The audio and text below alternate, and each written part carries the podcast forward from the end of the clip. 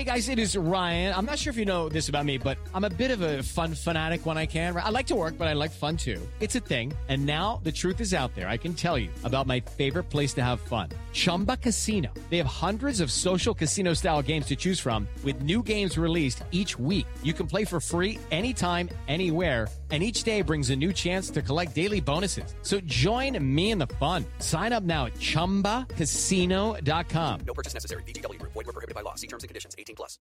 This podcast contains adult themes and language, and some of the things that we discuss may be disturbing to some listeners. In this podcast, we discuss sexual assault, torture, race, and murder. Listener discretion is advised.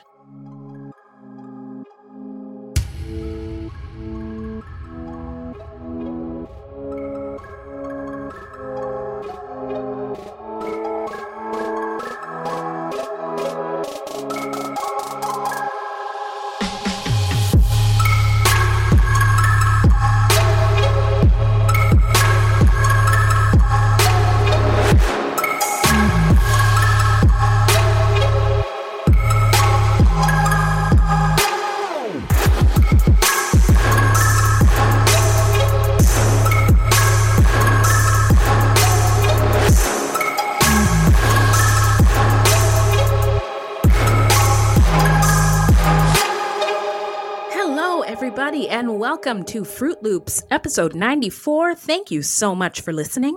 Fruit Loops is a podcast about true crimes committed by people of color and their victims that we don't hear or know much about.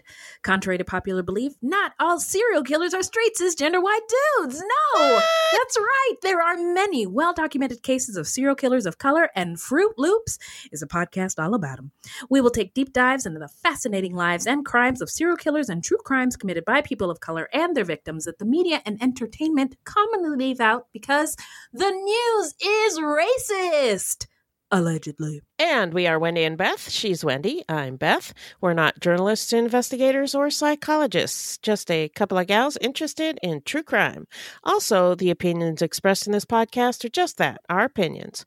Please send any questions or comments to fruitloopspod at gmail.com or leave us a voicemail at 602 935 6294, and we may feature it on a future episode. Also, our website is fruitloopspod.com, and we use Fruit Loops Pod for all our social media. The footnotes for each episode can be found on our website. Plus, check it out for different ways you can support the show and become a Fruit Loops patron. Yeah. So, who are we talking about today, Beth? Today we're talking about Mark Goudeau, the baseline killer. Goudeau is a black man who killed nine people beginning in the fall of 2005 through to the summer of 2006.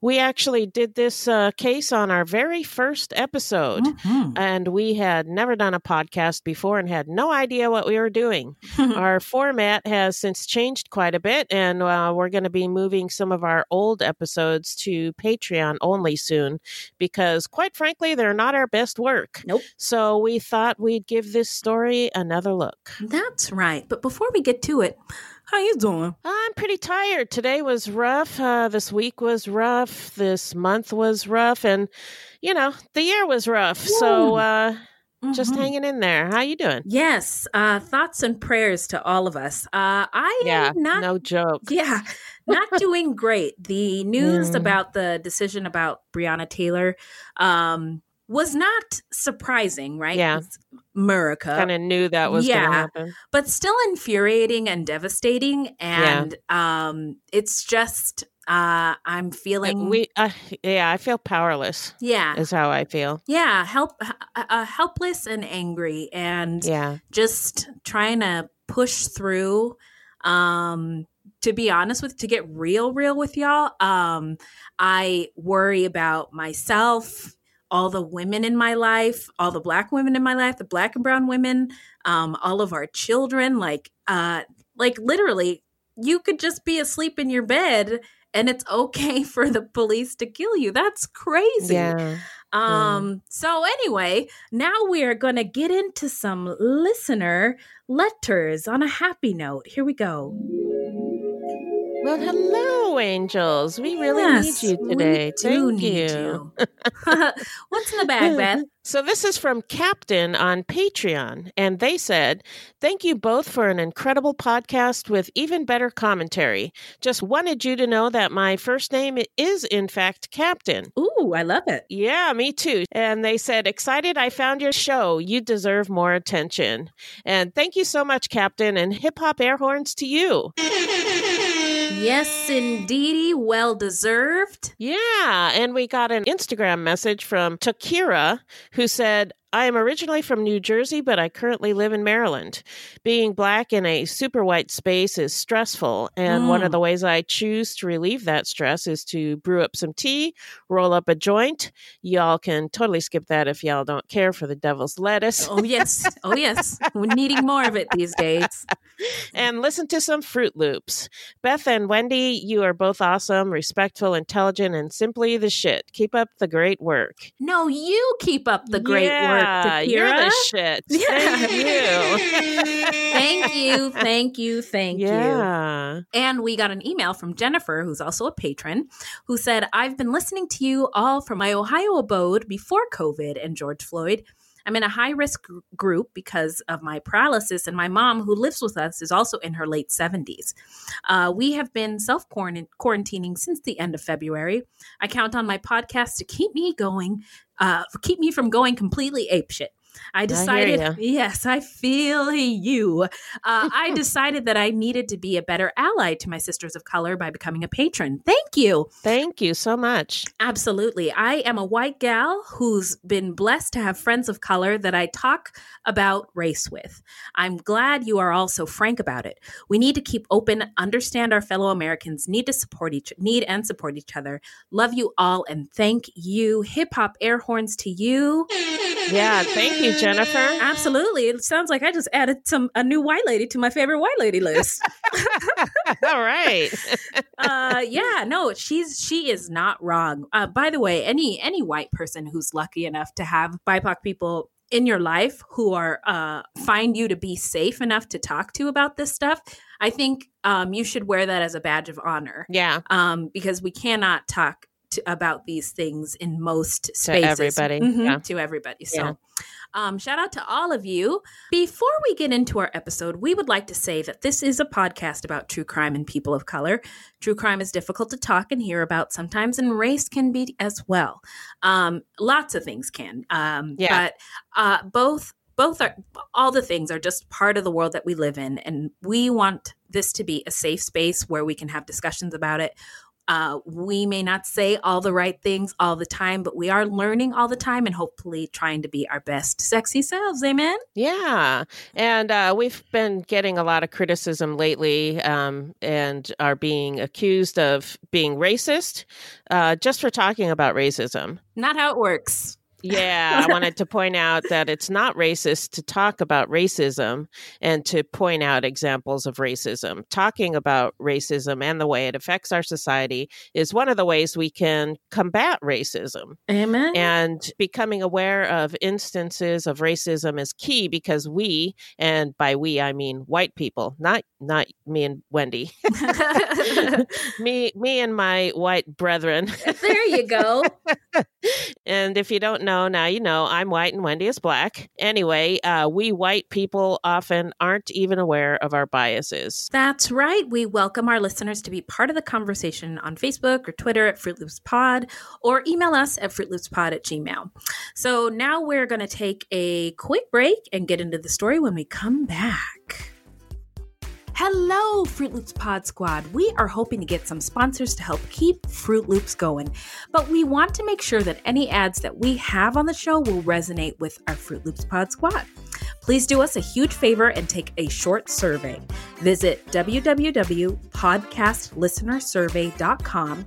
Be sure to let them know Fruit Loops sent you. Muchas gracias.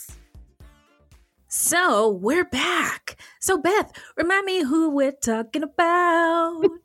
Today we're talking about Mark Goudeau, the baseline killer who murdered nine people in the Phoenix area between 2005 and 2006. so, now we're going to get into some stats. All right. right. Mark G um, had nine murders. I only put G because I forgot how to spell his name in the script. So Mark Goudeau had nine murder victims. Speak their names. Georgia Thompson was 19. Tina Washington was 39. Romelia Vargas was 38. Mirna Palma Roman was 34. La- Liliana Sanchez Cabrera was 20. George Chow Chu was 23. Kristen Nicole Gibbons was 26. Sophia Nunez was 37. And Carmen Miranda was 37. His crimes took place from August 6, 2005 to June 29, 2006. He was apprehended on September 4th, 2006.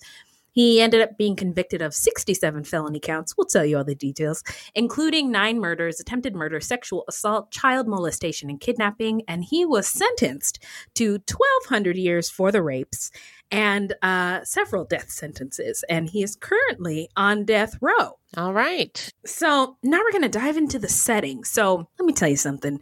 My offspring is in the third grade and learning about the first peoples of Arizona. So I use this school book for this section. uh, spoiler alert Phoenix is on land previously inhabited entirely by brown folks, specifically by indigenous people. Oh, yes. and by 2005 and 6, it was inhabited by mostly white folks. How did that happen? Uh, the history of Phoenix is long and has been severely whitewashed. But here's the Fruit Loops Cliffs Notes. The Hohokam were the first peoples of Arizona. They also carried out extensive trade with the nearby ancient Puebloans, the Mogollon, and the Sinagua, as well as with the more distant Mesoamerican civilizations. The Hohokam people occupied the Phoenix area for 2,000 years. That's right, minding their business. Yep. Uh, after the departure of the Hohokam, and nobody knows exactly what happened to them, the word Hohokam is said to be Pima for those who have vanished. Groups of the Akimel O'odham, commonly known as Pima, Tohono O'odham, and Maricopa tribes began to use the area, as well as segments of the Yavapai and Apache. They banded with the Maricopa for protection against incursions by the Yuma and Apache tribes. After the Mexican American War ended in 1848, Mexico ceded its northern zone to the United States and the region's residents became U.S. citizens. Phoenix was settled in 1867 as an agricultural community near where the Salt and Gila rivers met, and it was incorporated as a city in 1881. Although it is located in the northeastern part of the Sonora Desert and has a hot desert climate, I'll say, uh, it was 108 today. Its extensive canal system led to a thriving agricultural community. Uh, the canal system was utilized by the Hohokam, and um, I believe they they started it right. Yes. And hundreds and hundreds of years after the Hohokam vanished, European settlers started ex- excavating the ancient waterways they noticed. Thank you for shortening this because I almost didn't put this part in. Uh, I think it's really fascinating. it is really interesting. Yeah. just, uh, uh, but it was it was really long. Anyway, thank you. cumbersome. Yes. uh, t- today, the Phoenix metro area has more than 180 miles of canals and more mi- miles of waterways than Venice and Amsterdam combined. I don't think people know that, but Yeah. Yeah. we, that's um, crazy. yeah, I mean, I used to run. Now I just walk on my 36 year old knees. Uh, never forgave me for it, but um, they, uh, it's it's a lot of people take advantage of the canal and walk and fish Yes. and run and um, walk the, the dogs canals, along yeah. the canals. It's really cool. Yep, it is. In 1863, the mining town of Wickenburg, northwest of Phoenix, was the first to be established in Maricopa County. And uh, spoiler alert, there are lots of mining towns in Arizona. These were the western boom and bust towns back in the day. hmm The Army created Fort McDowell on the Verde River in 1865 to forestall Indian uprisings. And uprisings, or trying to get their stolen land back, uh, tomato, tomato. Yeah. Whatever your history book wants to call it, I guess. Yeah. Uh, Yeah. Again, very whitewashed. Uh, the fort Yes. established a camp on the south side of the Salt River in 1866, which was the first settlement in the valley after the decline of the Hohokam. Other nearby settlements later merged to become the city of Tempe, and on February 14th, 1912, Valentine's Day. yeah, look at that. Phoenix became the state capital as Arizona was admitted to the Union as the 48th state under President William Howard Taft. I only thought that this was really, really interesting because we're in an election year. There's this Supreme Yeah. Court stuff, and people are talking about court packing and adding states. And Yeah, people used to do it all the time. So, back in the day. what's yeah. the big deal? Anyway, Phoenix is a quintessential Western city, sprawling across the valley with wide roads and big skies. Maricopa County, where Phoenix is located, encompasses 14 cities, 10 towns, 15 unincorporated communities, and four Native American communities. Each city or town in the valley tends to blend straight into the next. True. Phoenix was a planned city built on a grid as opposed to a lot of eastern cities that just kind of grew haphazardly. And most of the major streets are a mile apart. The streets, for the most part, run east and west and north and south. Baseline Road, which is We'll call it a character in the story, uh, is located in South Phoenix and runs east to west, stretching all the way out to Apache Junction, which is on the far east side of the valley. In architecture, it's similar to other southwestern towns with Spanish and Pueblo influences, like Albuquerque and Los Angeles. There's lots of stucco and red tile roofs. But Phoenix has been pretty whitewashed in that it's fairly bland. With so much Native American history, you'd think you'd see a lot more evidence of it. But much of the Phoenix area or the Valley of the Sun is just suburban neighborhoods and strip malls. Again, a place entirely inhabited by brown indigenous people, and now not so much. White, white, white, white. White, Yes. very lots of lots of whites, but Yes. you can look for Native American history if you want to. That's true.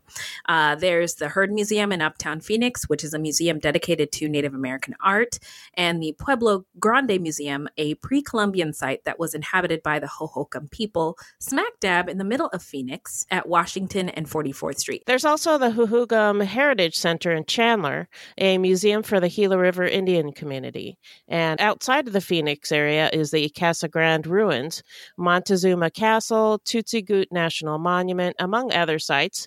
But you really need to seek these things out. The modern face of Phoenix, as we said, is very, very white. Mm, so much snow, except it's in the desert and it's the people. uh, South Phoenix. South Phoenix, where Baseline Road runs through, is known as the bad part of town. And I think only white people say that. Um, I I live in South Phoenix, and look, I'm I'm not scared of you. I'm from the South Side, and I tell that to my kids, and they are hard as hell. Um, but uh, it's the quote unquote bad part of town, whatever. But that they, people just say that because there's um, more poverty and more black Right. and brown people here. Um, but there are actually pockets of poverty all over this entire city. In Yeah. fact, some of the baseline killers' t- uh, crimes took place in a square mile between 32nd Street and 24th Street and Indian School and Thomas Road, an area about seven miles north of Baseline Road. It's a poorer area, but just a mile or so north of that is Camelback, and that is a very fancy, upscale, whitely white area uh, called the Biltmore Fashion Park and the Arizona Biltmore Resort and the Wrigley Mansion, which are super duper posh. Like my black Yeah. ass does not like going there. when people say, Yeah, let's so- meet at the Biltmore, I'm like, let's not. No thanks. Yeah, yeah. I, Unless I, uh, somebody else is paying. I I can't stand the Biltmore Fashion Ugh, Park. I Ugh, hate gross. going there. Yeah. So yeah, it's interesting because there are pockets of of poverty all over the city. Mhm. So you can drive from one area that's uh, really posh right into another area that's that's uh, there's a lot of poverty. Mhm. So anyway, in uh, Phoenix in 2006 was the sixth largest city in America, and it was growing fast. Currently, it's the fifth largest city in the U.S. According to the census in 2010, Maricopa County, which is named after the Maricopa people, was comprised of 73% white people, 5% black people, 2% Native American, and the rest of other races, including two or more races. And uh, 29% were of Latinx origin. So um, it's just, I'm just looking at that 73%. And again, it started out the complete opposite. yeah. Yes. Um, let's see how long we can keep this charade going. In uh, in 2006, Mike D'Antoni was the coach of the Phoenix Suns. Remember those days? Uh, that summer was very hot and terrifying because there were actually two active serial cases going on in Phoenix at the same time. The Valley of the Sun was the Valley of the Shooketh, and Beth was here for all of it, right, Beth? Yep, I was. So now we're Yeah. going to get into Mark Goudeau, the baseline killer's early life. Hit it, Beth. So, Mark Goudeau was born September 6, 1964, and he was the 12th of 13 children. His mother was a maid, and his father was a lot attendant for car dealers and a bit of a philanderer. Mm. Mark's father was also a strict disciplinarian, and drug use and alcoholism ran in the family. Some siblings grew up to be upstanding citizens, and others have been convicted of different crimes. Mark's parents split up, and then his mother died when he was just 12 years old. He lived with his sister for a while and attended high school at Corona del Sun in, or Corona del Sol, excuse me, in Tempe, uh, where he excelled in sports and played football. But eventually he left school and reportedly turned to alcohol and cocaine, and he never graduated. At 18, he was accused of rape but was never charged. In 1982, a female high school student made the allegation that Mark and his older brother Michael had raped her repeatedly at their home. The police report notes that the young woman, quote, would not cooperate, unquote, for a possible prosecution and soon left the Phoenix area. And when they say she would not cooperate, I think what they meant was she didn't want to deal with their bullshit. yeah no um the, the uh, i guess the way we handle sexual assaults has evolved and gotten a little bit better but in 1982 you can bet your bottom dollar it was complete garbage Shitty, um yeah. yeah. so um it's not That's my surprising. guess. yeah Yeah. um Okay, round two. Name something that's not boring. A laundry? Ooh, a book club. Computer solitaire, huh? Sorry, we were looking for Chumba Casino. That's right. ChumbaCasino.com has over 100 casino style games. Join today and play for free for your chance to redeem some serious prizes. ChumbaCasino.com. No purchase necessary. Where prohibited by law. 18 plus terms and conditions apply. See website for details.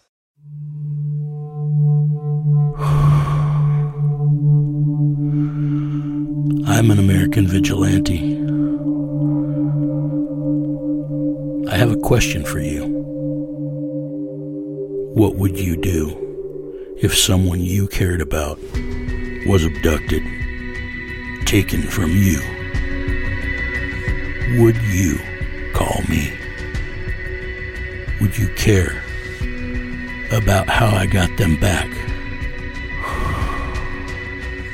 Download American Vigilante now.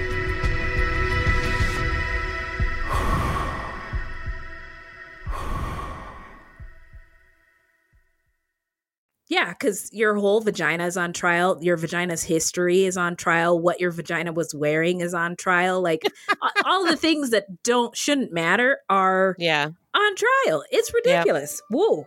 How unprofessional. I should have put my phone on do not disturb. Uh Goudeau then had a couple of minor arrests while uh, like trespassing and driving while intoxicated, but nothing major. Uh, when he was 24, Goudeau met a woman named Wendy Carr.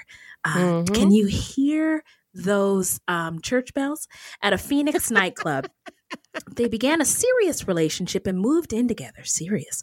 Goudeau and Carr shared an apartment on 28th Street in Osborn in the summer of 1989.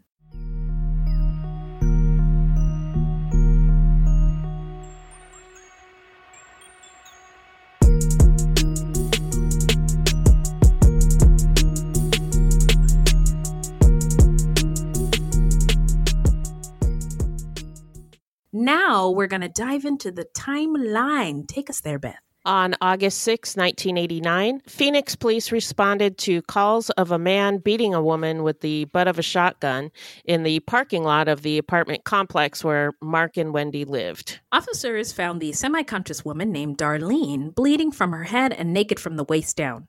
Two witnesses said the assailant had chased them while brandishing the shotgun and a revolver before fleeing. That's a lot of weapons. Yeah, yeah. Darlene had a skull fracture, deep lacerations, and bruises all over her body. She actually wasn't even able to give a statement for three days Mm. because she was hospitalized. But when she was able to, she gave police a complete account of what happened, accusing Mark Goudeau by name. Mm. She was even able to give them his address. Mm, shout out to Darlene.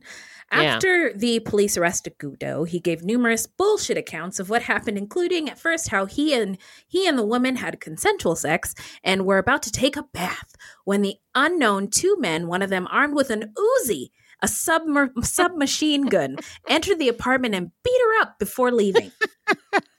Yeah, that happens all the time. I Mm. hate when that happens. Yeah, it's, it just reminds me. There's this skit on SNL, and um, Ke- Kenan is uh, like pretending to. He's trying to do the scared straight, but all he's doing is delivering plots from scary movies to the kids to try to get them scared straight. That's what this reminds me of. yeah.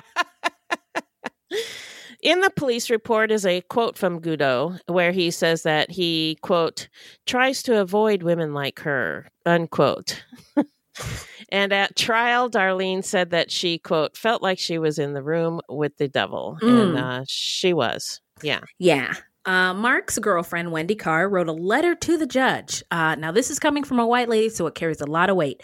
Did we say that Wendy Carr was a white lady? Because she is. No, we didn't. Yeah, Okay. she did. She Um, is. and welcome to Culture Corner. Um, there is, I don't know if it's, it, this might be taboo to say out loud, um, but Mark Udo was a black man, Wendy Carr was a white woman, and there is some conversation in the black zeitgeist about um, a, wom- a white woman being a prize for a white ma- a black man, as if he might be elevating himself um, by being with her.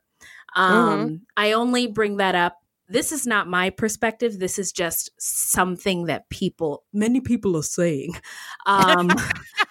So I just wanted to bring that up. There, she's white, he's black. Anyway, um, so there you go.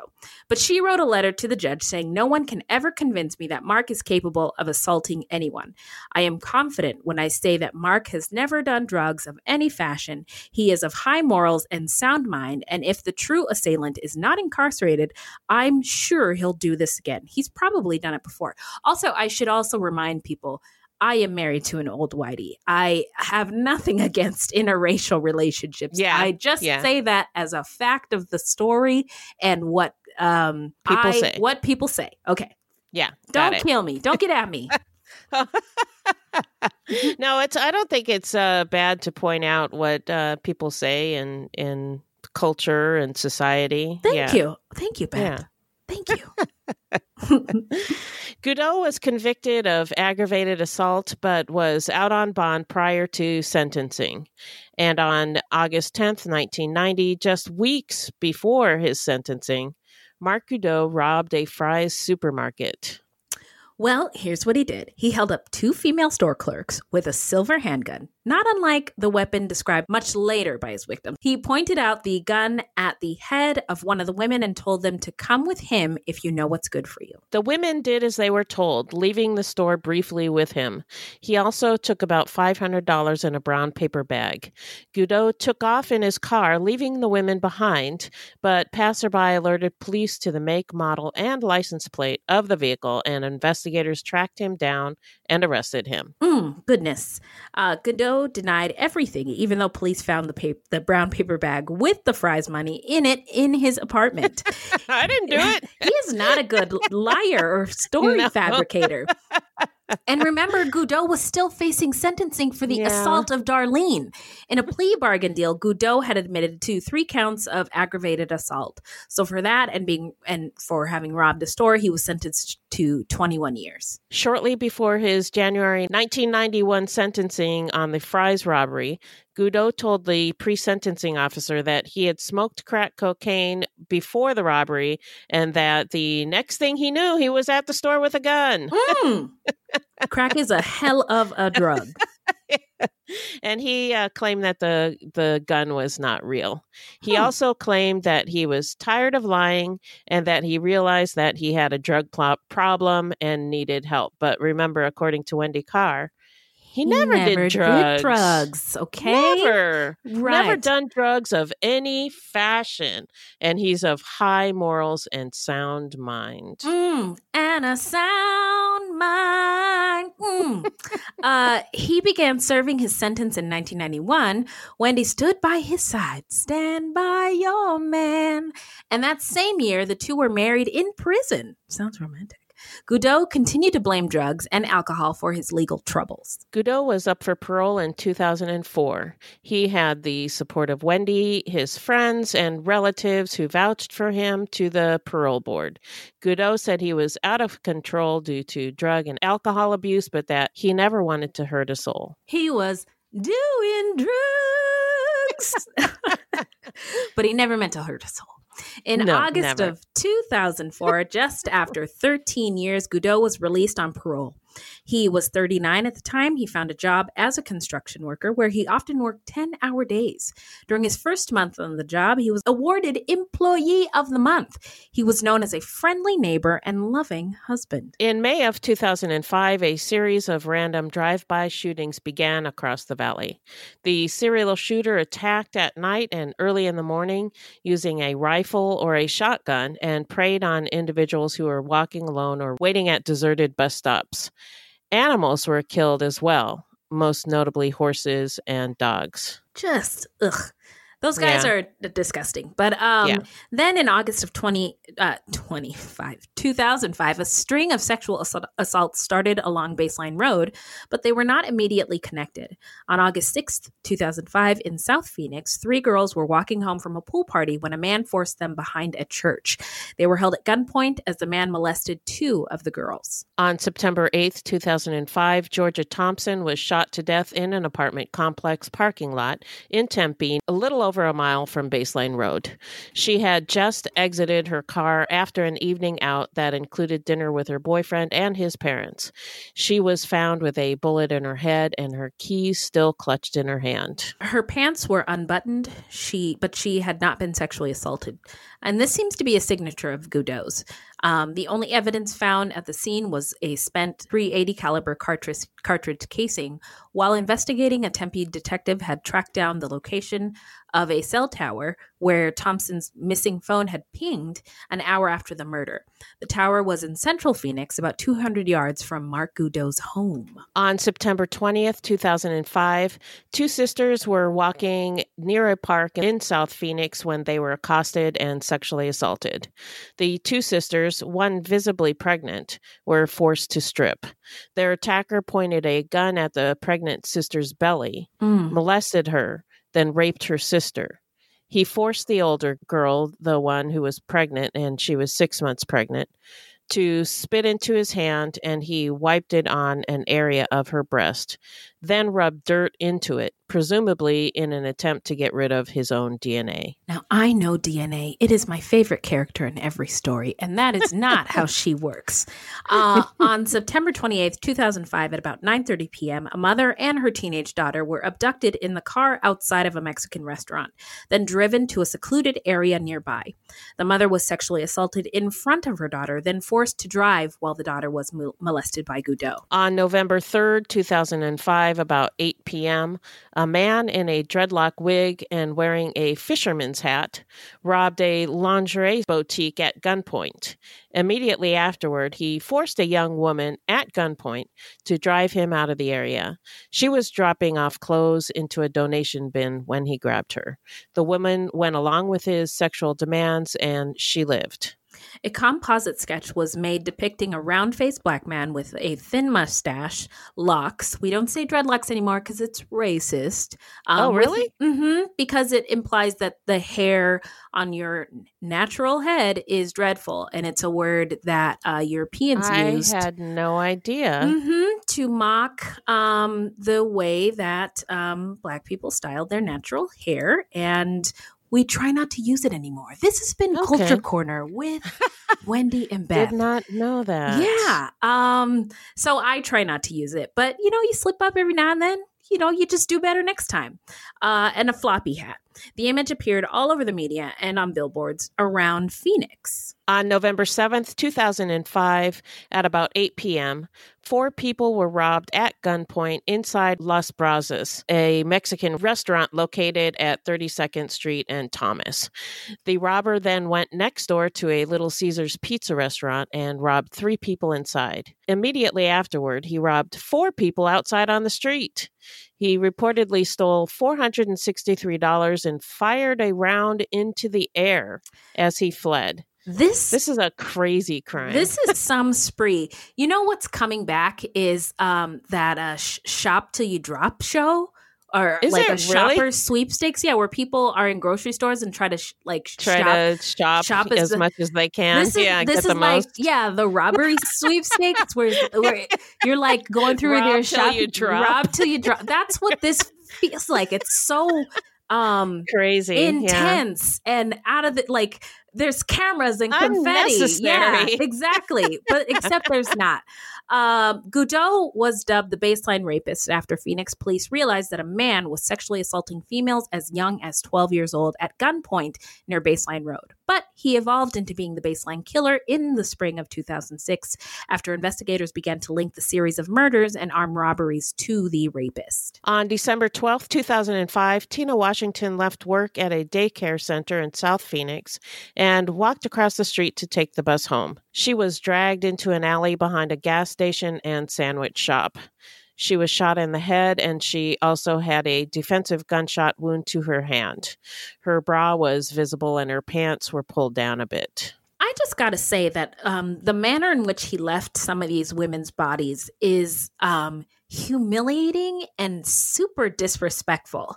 Yeah. Um, to have your your body exposed, your pants undone, it's just um, speaks to the yeah, kid. meant to, I think it's maybe meant to humiliate them. Yeah, it just seems really messed up, and uh, I don't know what Wendy is thinking about calling Yeah. her husband this upstanding citizen when he is clearly Yeah. the opposite.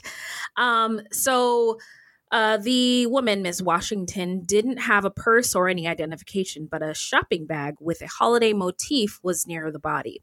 Police learned later that the victim had received the bag at a secret Santa party across the street at a preschool where she worked.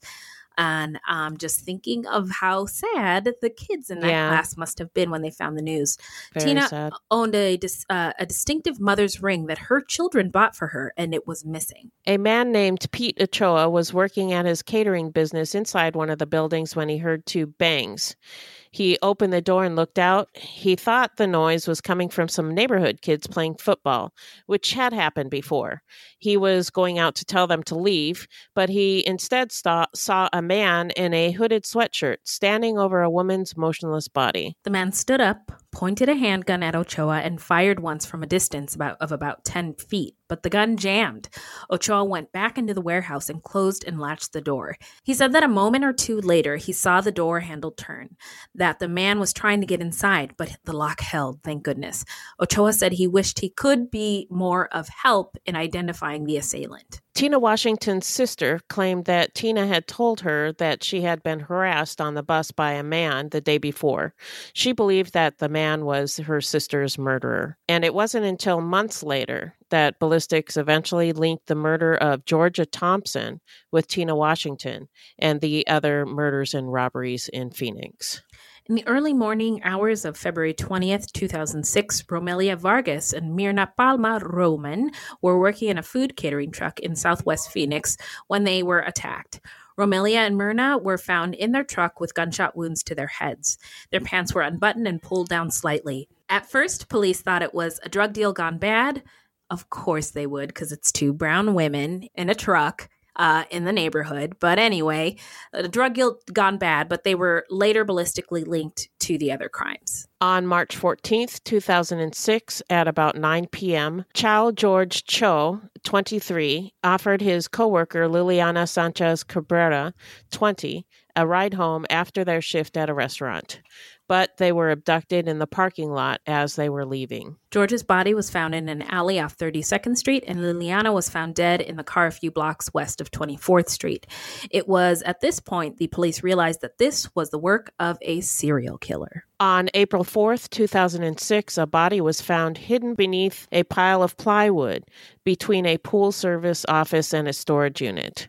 She was later identified as Kristen Nicole Gibbons, 26, a sex worker.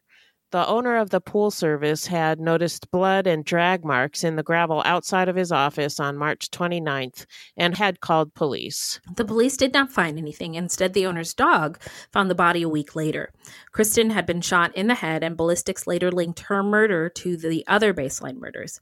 Kristen was probably murdered on March 28th or 29th. On April 10th, 2006, Sofia Nunez, 37, was found dead in her bathtub by her eight year old son. That's Mm. really sad. Mm-hmm. She was submerged in the water. Her shirt was pulled up and her pants unbuttoned.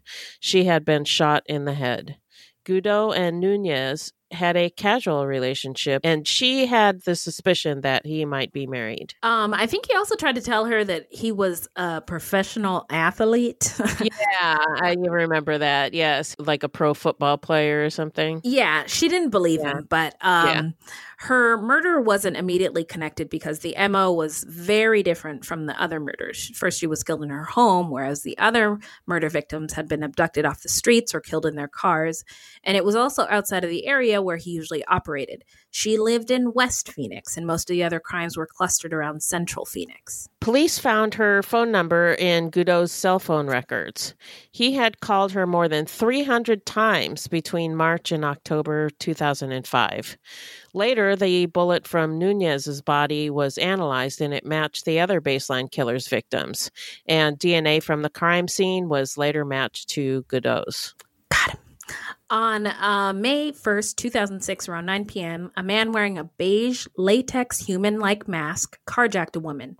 The woman had just left a check cashing place in the strip mall where months earlier Goudeau had committed the back to back armed robberies at the Mexican restaurant and pizza joint. That would be terrifying. Yeah. Some guy comes up to you in a latex mask. Oh my God. Yeah. Yeah. The man was posing as an unhoused person pushing a shopping cart. He forced the woman at gunpoint to drive a few miles north to a residential area. He told her that he had just robbed the Fry's store, and it was the same Fry's store that he had actually robbed years earlier. But uh, it was a lie this time. Yeah. I don't. was- I don't understand the lie either. his that's i think that's one of my takeaways that i don't i don't need to talk about later because his stories and lies are just so off the wall don't make any sense ever um Yeah. then he made her disrobe still seated in the car. He asked her to touch herself. At that point she realized that it was going to be a rape. He said suck my dick and he was going to kill her if she didn't and she said go ahead and kill me that's pretty gangster Yeah, it is. yeah, she's she gets all the hip hop air horns. He told her that he was going to blow her brains out in the car and that her parents were going to read about it in the newspaper the next day. That's cold blooded. mm-hmm. He then pulled the trigger and there was a loud clink noise. When she realized that she wasn't dead, she got out of the car and ran. Yeah, she's the hero. Ooh. That's that's what that deserves.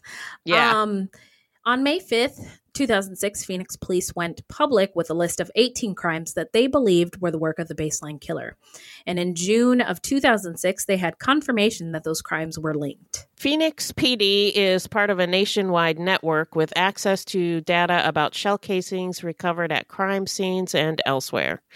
The network, called NIBIN, the National Integrated Ballistic Information Network, enables ballistics experts to compare spent casings by computer and to possibly link crime scenes. Which is what happened in early June of 2006 when it was discovered that the shell casings from the Washington murder matched those found at the scene of Georgia Thompson's September 2005 death in Tempe. That told police that the suspect had killed at least once before Tina Washington. On June 29, 2006 at 9:30 p.m., Carmen Miranda, 37, mother of 2, was abducted from a self-serve car wash just blocks from where Goudeau lived.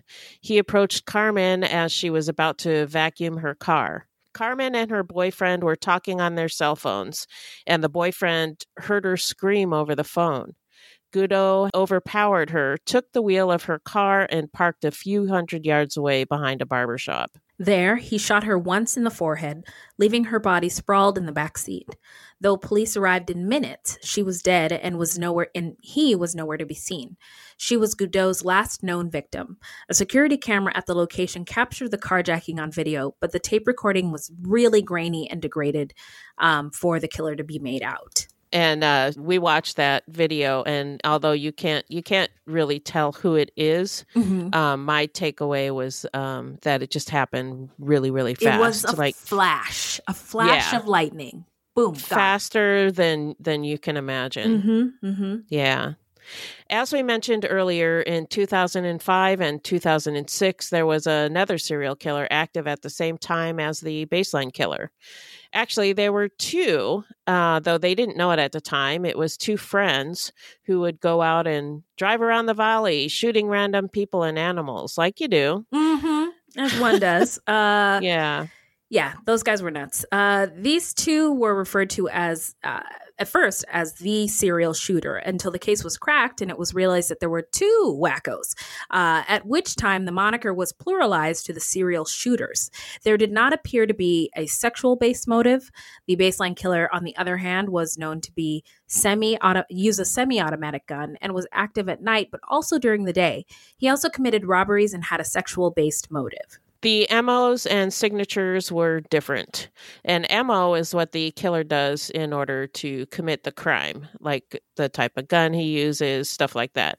A signature is what he needs to do to get something out of it, to get his rocks off, so to speak. Mm. And uh, police determined that these were two, three actually, different killers, while most of the general public was probably unaware of the difference. And uh, a lot of people thought it was one serial killer doing the uh, doing all of the all doing of the all of it. Yeah. Mm. That would have been something though if it was. It was something. But yeah. yeah. Whew. So uh, now we're going to get into the investigation and the arrest. Uh, police released composite sketches of the baseline killer. Goudeau's parole officer recognized him in the sketch and called the Phoenix Police Silent Witness Hotline, referring to Mark Goudeau, suggesting that his client resembled one of the composite sketches of the suspect. It was the first time Goudeau's name had come up in the investigation. On July 21st, 2006, a Phoenix detective and Goudeau's parole officer knocked on his door. Later, the detective described a pleasant chat with the ex con, who volunteered to provide any requested DNA or fingerprint samples, probably because he, he thought he covered his tracks. Right. And Goudeau says that he cooperated fully when he was questioned by police, that he had nothing to hide. Interesting. The parole officer looked around for uh, the Goudeau residence a little during the half hour interview, but didn't notice anything unusual in plain view. By that point in the investigation, hundreds of African American men resembling the sketch had been added to the growing list of potential suspects. Goudeau was an ex convict on parole who lived near several of the crime scenes. He says he wasn't surprised when he was contacted by the police. Nine of the 23 baseline killer attacks occurred within three miles of the Phoenix home Goudeau and his wife shared. One of the victims, 37 year old Carmen Miranda, was killed just around the corner from their residence. And um, I remember when that murder happened uh, because I worked right down the street Mm-hmm. from where the baseline killer lived. Mm-hmm. And uh, there seemed at the time to be a cluster of crimes occurring within a square mile block. So at the time, I was pretty sure that he lived around there because Mm. I had read that serial killers will, will start out further away from their residence, uh, but then will start operating closer and closer to where they live, like they get lazy or comfortable or something like that. Oh, gee, a true crime knew something was up. she was sniffing Sniffing it out. on the case. yeah, Uh, it was it was a little freaky because you know I had to um I had to go to work. So- Yeah, yeah. Um, this was uh, no doubt a very scary time to be in Phoenix, because you never you never knew things were happening at night, things were happening during the day. yeah, Um, and they were happening when you're walking down the street. Mhm. Somebody might drive by and shoot you. yeah, Um, and it didn't. it was it was happening to dogs and horses, people, Yeah. people of different races, men and women. It was like nobody was safe. nobody was safe. Yeah. Uh, the Goudeau's home was searched, but nothing incriminating was discovered. Still, because of his criminal past and the proximity of his home to the baseline killer's crimes, he was placed under surveillance. For the next several weeks, police monitored his every move, following him to work, his weekly appointments with his parole officer, and on errands with his wife. During that time, no criminal behavior was reported, so task force supervisors decided to call off the surveillance of Goudeau, but they didn't forget him. Mm, but he was he he knew they were watching him, right? Yeah, So yeah. he was on his best. He wasn't to do anything. yeah, his bestest behavior. Um, one month later in August, Phoenix police made the decision to gather evidence from the numerous crimes collected throughout the investigation and send it to the Department of Public Safety's forensic lab for DNA testing. Finally. Finally, finally, it's DNA testing. Among that evidence were two swabs taken from one of the first sexual assaults attributed to the baseline killer, the sexual assault of the two sisters. On September 6, 2006, DNA linked Goudeau to the sexual assault of the two sisters in September of 2005, one year earlier. Goudeau was then arrested within days after an analyst at the state crime lab linked his DNA to swabs collected from the breasts of one of the assaulted sisters, the one that he tried to mask with his own saliva and dirt. My genius didn't work. Uh, but uh, technology is now able to separate male DNA from female da- DNA using something called STR DNA. Goudeau's genetic profile had already been in a national databank since 2004 after he provided a DNA swab upon his release from prison after serving 13 years for his earlier crimes. Now, just imagine, just imagine if Mhm. they had tested that DNA In a world. back in Yeah. uh, September of 2005. Mm, Just mm, imagine. mm, yeah. mm, mm, mhm. Detectives collected some evidence during their search of Goudeau's home after his arrest for sexual assault. Apparently, Goudeau had a lot of shoes, so Mhm. detectives focused on just the black and white footwear because that's what was described by his victims. Among the items seized were a pair of white Nike sneakers. See, this is where the uh, detective's cultural competence, their lack of it, shows because everybody knows that, like, dudes love sneakers. Dudes tend to be sneaker heads. So the fact that he had a lot is not weird. It's just weird for old white guys. Yeah, Um, yeah. And so, so they missed the mark. Uh, forensic testing between September and October revealed that DNA from two of Goudeau's murder victims had remained on one of his sneakers, despite apparent attempts to wash away possible evidence. Analysts found a tiny bit of blood from the only male murder victim, George Chu, on the stitching around the Nike swoosh. The other DNA on that sneaker, besides Goudeau's, belonged to Nicole Gibbons, murdered in late March 2006, about two weeks after Chu. Police also recovered a black ski mask from the bottom of a hamper, and testing revealed the microscopic presence of Gibbons' blood in five locations on it. Something is creeping, don't follow it down. Let me introduce you to Barry Kloogh, an authorised financial advisor from New Zealand and a very special kind of stain on humanity. He was a very uh, knowledgeable young guy. He was a registered financial advisor. Type of guy that was bending over backwards to help you. Now, you could be forgiven for thinking that Barry sounds like a great guy, and you'd be right. Well, right up until the point when you're wrong. It was all fictitious. She stole from my son who has a disability. Chris never knew. He died believing that we're all taken care of. A psychopath is somebody who lacks empathy, acts impulsively. I think there's a strong case that Barry might be all of those things, actually. To find out how Barry Kloogh stole over $15 million from 81 victims, subscribe to Clueless, the long con. That's Clueless, spelt K L O O G H L E S S. 24 hours ago, I found out the person I'd been dating and seeing for the last six months as a con man. That is my sister Emma. Andrew Tonks's lies had been so convincing, she'd invested $300,000 with him. However, the tables were about to turn on Andrew. What he didn't know was that Emma had discovered his real identity. But to get any chance of justice, Emma had to act like it was business as usual.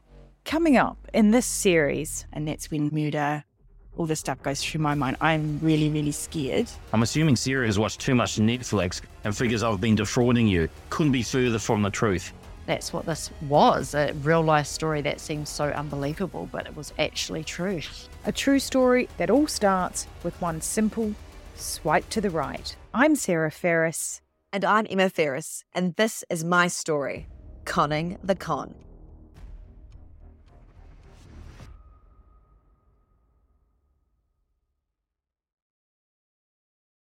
I want to take a moment to tell you about my podcast, Carol Costello Presents Blind Rage. In 1984, a woman named Phyllis Cottle was abducted in broad daylight, tortured, and left to die in a burning car in Akron, Ohio. At the time, I was a rookie reporter covering this horrific story. Since then, I've reported every kind of crime imaginable. I've been able to leave most of them at work, but not this one, the one that buried itself under my skin and stayed put. Phyllis Cottle was a badass woman, and I want to tell you her story. A production of Evergreen Podcasts and signature title of the Killer Podcast Network, you can find Carol Costello Presents Blind Rage wherever you get your podcasts. Discover more great true crime and paranormal programming at killerpodcast.com. Investigators were now convinced that Goudeau was the baseline killer, but prosecutors were not in a rush to seek a grand jury indictment for the nine murders and other charges because he was already locked up for the rape case of the two sisters. So they can take their time. Mm-hmm. In October of 2006, while Goudeau was already in custody for, for the sexual assault, police searched his home again, looking for more evidence. The lead detective on the Baseline Killer Task Force was apparently not happy when he learned that his fellow detectives hadn't taken all of Goudeau's shoes during the first search. Um, and as you might recall, they focused on black and white shoes only because of the earlier interviews with some of the assault and robbery victims and their descriptions of his footwear. Th- this probably is not what it looked like, but do you know who Desus and Mero are? No. They're um two guys who started out as podcasters and got a show on Showtime, and uh, they um just talk about the culture and talk about news, and they're really really Oh. funny. But now that they're um, doing their Showtime show from home, uh, one of them has this background that is just all sneakers. It's it. this is what I'm picturing Goudeau's sneaker, like a sneaker wall. Um, sneakers yeah, with colorful sneakers. Um, it probably wasn't like that, but anyway, uh, the evidence discovered on the Nike shoes and the ski cap led police to get another search warrant from a judge and make a second search of Goudeau's home. This time, all of Goudeau's shoes were collected. While collecting the shoes, a detective picked up a pair of brown leather shoes and a small Ziploc sandwich bag containing something metallic slipped from inside the toe of the shoe to the heel. The detective looked in the bag and saw that it contained a multicolored ring, a bracelet, and a few other trinkets. The detective knew that family members of Tina Washington had reported that her mother's ring and bracelet never turned up after her December 2005 murder. Washington had bought the mother's ring from a Walmart a few months before she died, a special order that included the engraving of the names of her three grown sons. Oh, man. Yeah. Disguises including the infamous lock wig and the fisherman's hat witnesses had described were never discovered. The murder weapon, a 380 caliber pistol, has also never been found. Uh, so now we're going to dive into the trial. Hit it, Beth. Yeah, it's not going to be a very long section. Goudeau was found guilty of all but three armed robberies, one attempted robbery, and one count of kidnapping. The jury was hung on one count of sexual abuse. Goudeau was handed nine death sentences plus over 1,100 years in prison. Goudeau has been linked to 23 separate car- crimes, 74 criminal charges in all, including 15 sexual assaults, 11 kidnappings, and nine murders. Goudeau has filed many appeals, but so far to no avail. So now we're going to get into where are they now? What do you got, Beth? Goudeau is locked up in the Arizona State Prison Complex in Florence, Arizona. He still pleads his innocence, saying that the police planted evidence because they didn't find anything until the third search of his home. He also still misunderstands how DNA works, telling a British documentary crew, quote, well, they got your DNA. It must be you. Yeah. Uh, his wonderful wife, Wendy, also still claims her husband is innocent.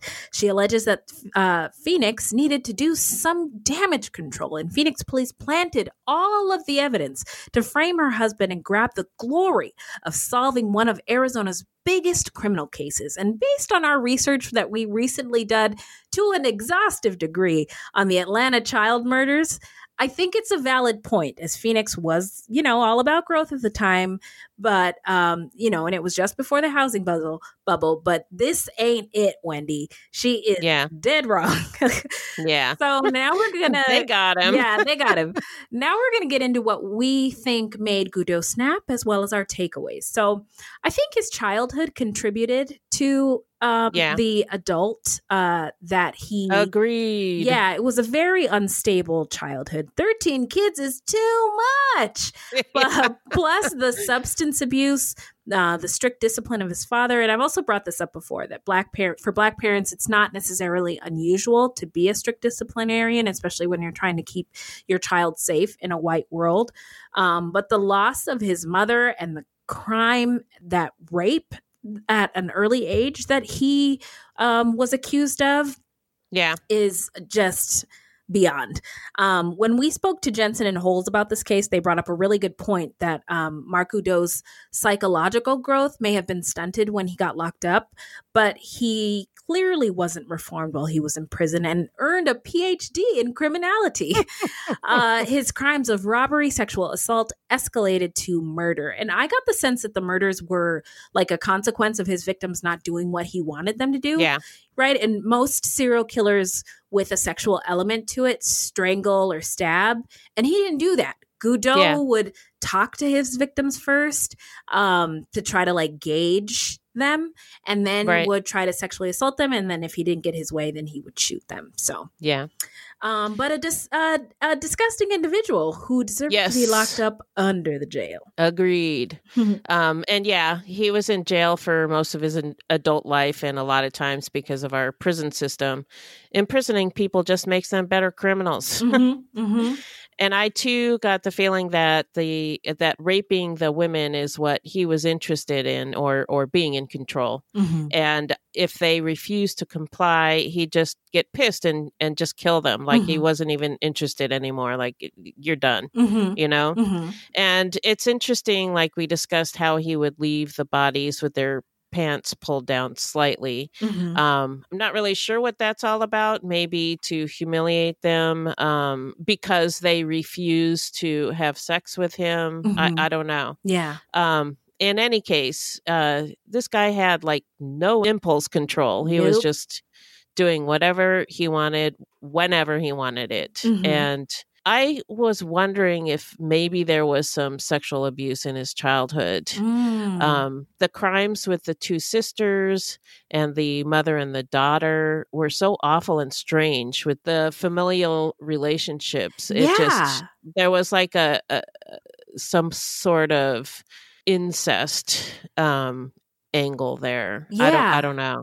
I, yeah, I mean, we didn't see anything in our research, but that's an interesting thing that you um, observed, and I'm right there with you. There, maybe there Yeah. was something there. Could have been. Yep.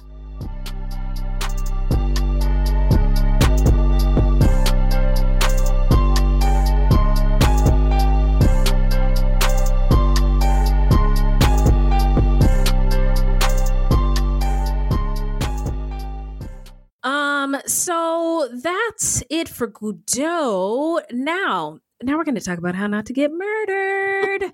so, if you love true crime and you don't want to die, here's a tip for you. this segment is not intended to be victim blaming. We thought of this segment because I read somewhere that a lot of people listen to true crime because they want to know what they can do to be safer. This is not meant to blame the victims, it's just learning from other people's experiences. Sometimes we have no suggestions for a particular episode and we'll just offer up generic tips. Generic indeed. Head on a swivel, y'all. Some of his victims had no choice due to their work and transportation uh, situation to walk um, or move about um, on foot as pedestrians late at night, early in the morning. Um, and so, if you can, arm yourself with a safety app on your phone if you get into trouble. Um, we've shouted out several, but just Google safety app um, and you can scroll through one that works best for you. There's all kinds of Yeah, look at the reviews. Yeah. Um, also, learn some self defense moves. Go to the YouTubes and uh, look for self defense moves or look for a I don't know if they're giving classes nowadays, um, but uh, just I would say start with some videos to get some quick moves Yeah. to equip yourself. And if Good you can, idea. yeah, if you can carry an item like mace or a taser or a pocket knife. I don't. I'm not a gun gal, but I've thought about it. Uh, if that's your vibe, um, just to get, give yourself an opportunity to um, flee and live another day. Yeah. Uh, so now we are going to get into the shout out portion of our show where we shout out any content by any marginalized or other groups or uh, about marginalized or other groups or any true crime goodies. So I wanted to shout out Suspiria. Um, and it is, Ooh. yeah, it's a true crime podcast about true crimes in Latin America. Wow. Uh, and it's hosted by Carol and Stephanie, and they uh, were born and raised in Brazil and do crimes all over uh, Latin America. It's it's a it's a good show, so check it out. It sounds good. Yeah. Yeah, it's cool. I like the name. Yeah, me too. So my shout out is for Jensen and Holes. Mm. They probably don't need my shout out. I bet you guys are probably already listening, but on the off chance that you aren't, and what are you even doing with your life? Give them a listen. Uh, Paul Holes is a retired cold case investigator who helped crack the Golden State Killer case, and Billy Jensen is a well known investigative journalist. They are both super smart, and with each episode, they attempt to solve an unsolved murder case with the help of the listeners. And uh, we were actually recently invited to be on their show for one of their distraction episodes where they talk to different podcasters. And we talked about the baseline killer case with them. And it's available right now if you sign up for Stitcher Premium. Yeah, it was really fun. It was awesome. Yeah, it was super fun. Um, well, that's it for today, folks. Where can the people find us, Beth? Our website is fruitloopspod.com. Our Facebook page is Fruit Loops Pod, and our discussion group is Fruit Loops Pod Discussion on Facebook. We are also on Twitter and Instagram at Fruit Loops Pod, and links to our sources will be in our footnotes. If you want to support the show, you can send us a donation on the Cash App. Just Google Fruit Loops Pod Cash App, or you can become a monthly patron through our Podbean patron page. This will help us pay for things like our website and pod hosting.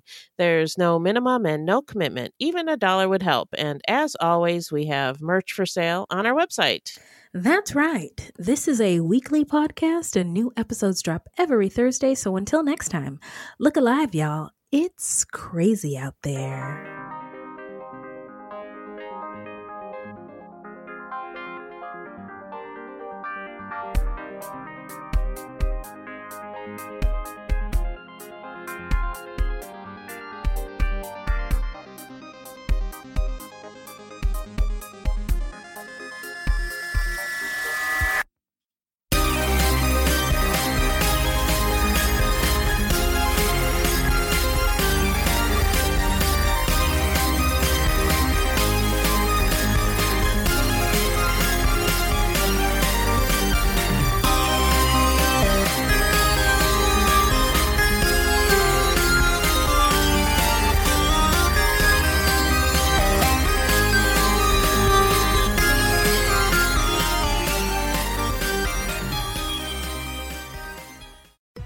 Ryan here, and I have a question for you. What do you do when you win?